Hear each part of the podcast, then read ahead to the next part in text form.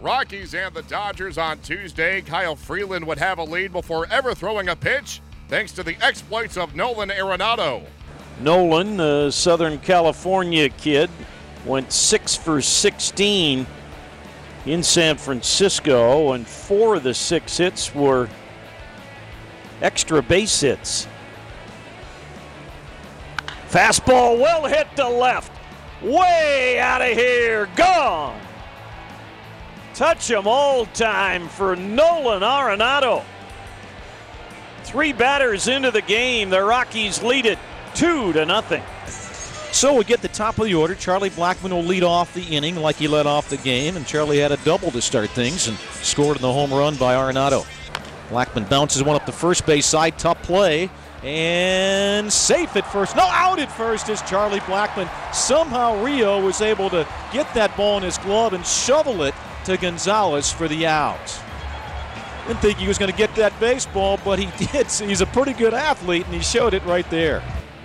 Trevor, one of a number of Rockies hitters out for early batting practice today, and it has paid off. High and way deep to left, gone.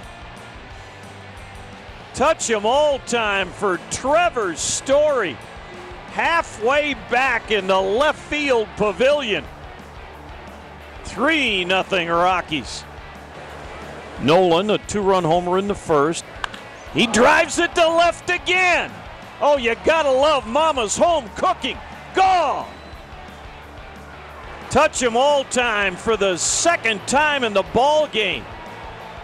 Nolan Arenado makes it 4 1 Rockies. For Greg Holland, the first two runs he has allowed this year, trying to prevent a third run from scoring and end the ball game. The 0 1. Bouncing ball to short. Story's got it. Steps on second ball game. Dodgers rally, but come up shy. The Rockies make it four out of five on this trip west. Final score Colorado 4, Los Angeles 3. Rockies hang on to win it 4 3, despite going just 1 for 4 with runners in scoring position compared to the Dodgers' 5 for 15 effort in that department. But the Dodgers did leave a dozen runners on base. A big reason for the Rockies' success on Tuesday, the exploits of Nolan Arenado, who belted not one, but two home runs off Dodgers starter Hyunjin Ryu. I mean, it was a good game. It was a good win. Um, I got a little scary there in the begin- at the end, but uh, we knew Greg Holland was going to get out of it.